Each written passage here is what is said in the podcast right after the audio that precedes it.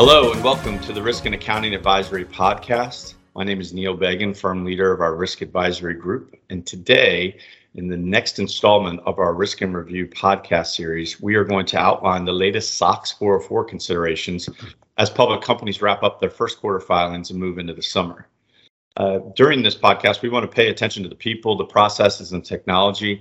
And as a result, we will uncover focus areas uh, looking at business and operational considerations as companies begin the planning process for the second half of their 2022 SOX year. With me today is Gareth Montague Smith and Peyton Black, leaders in Cherry Bekaert's risk advisory SOX practice. Gareth and Peyton, thanks so much for joining me today. Thanks, Neil. Thanks, sir. This new episode in the Risk In Review series is structured, as always, with just five key questions around the topic. So let's jump right in. With SOX planning well underway, Gareth, I'm going to start with you. What are some of the most pressing and important issues that companies should be looking at right now as we enter the summer? Well, I think the most pressing one that sort of bothers me or concerns me is people. Um, you know, what does your team look like, both in terms of the numbers of resources, but also the skills that you have on your team presently?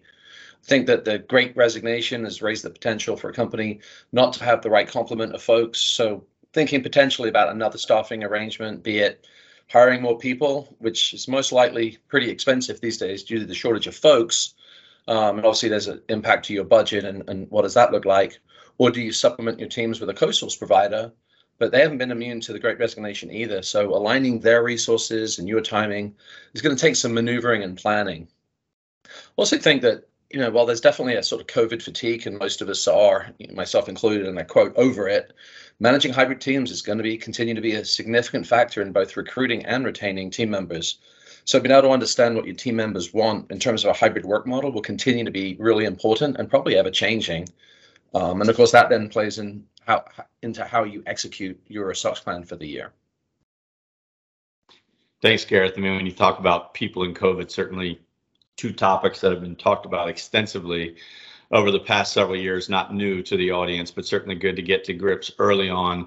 You know, staffing and having a plan is is, is going to be paramount.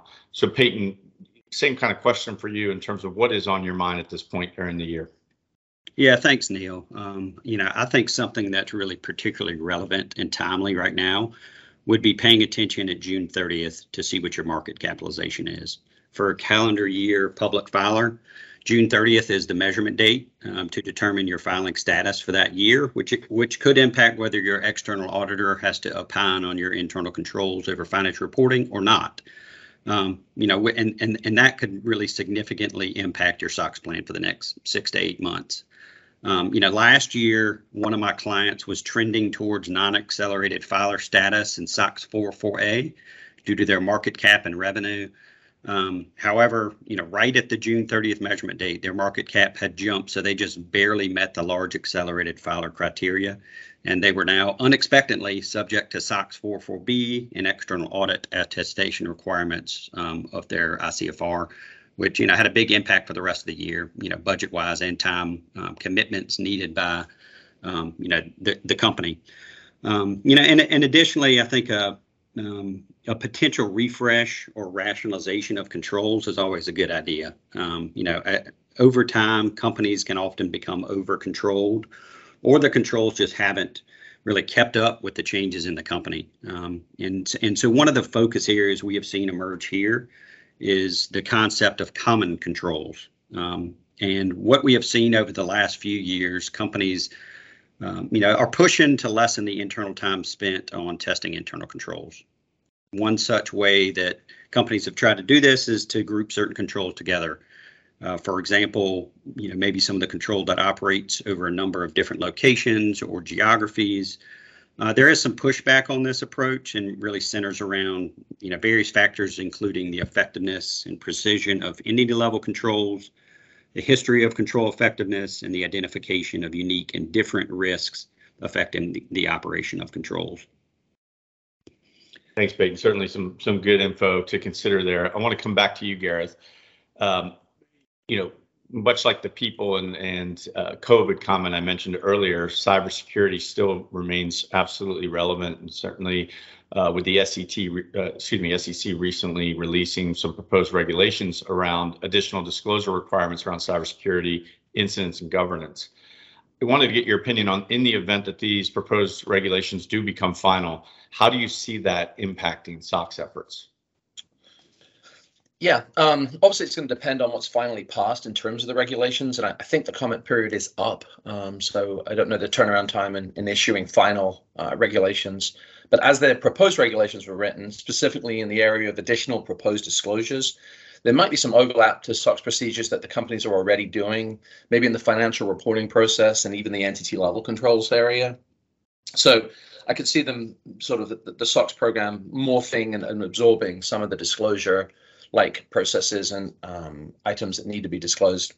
Outside of SOX specific testing um, and, and, looking prospectively, could also see situations where internal audit could operationally test how the regula- regulations have been implemented, um, obviously post implementation, and then actually monitor compliance on a go forward basis. So I guess we'll just have to see what what exactly is issued final, um, but certainly an area I'd expect to see a lot more focus on given the constantly changing environment.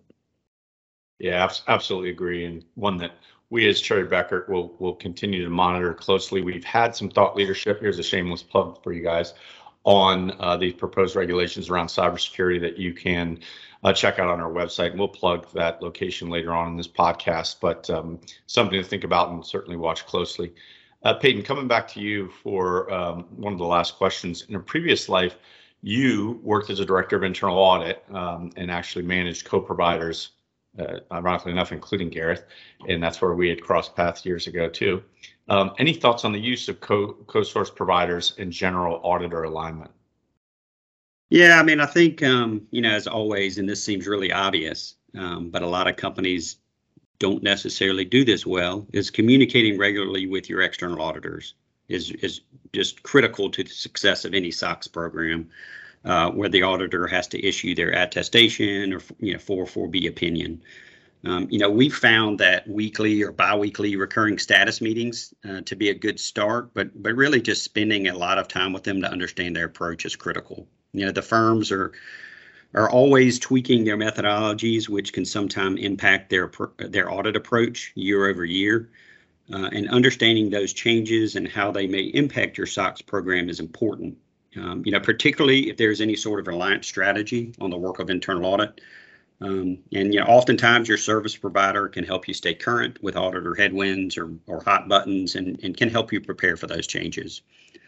Um, one final thought as it relates to the alignment with external auditors is the area of the use of a specialist.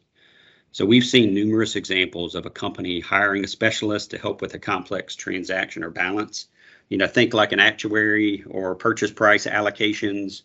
And then the external auditor specialist um, disagrees with some of the assumptions or inputs and calculates a different and sometimes materially different balance. Um, and that's obviously not where you want to be.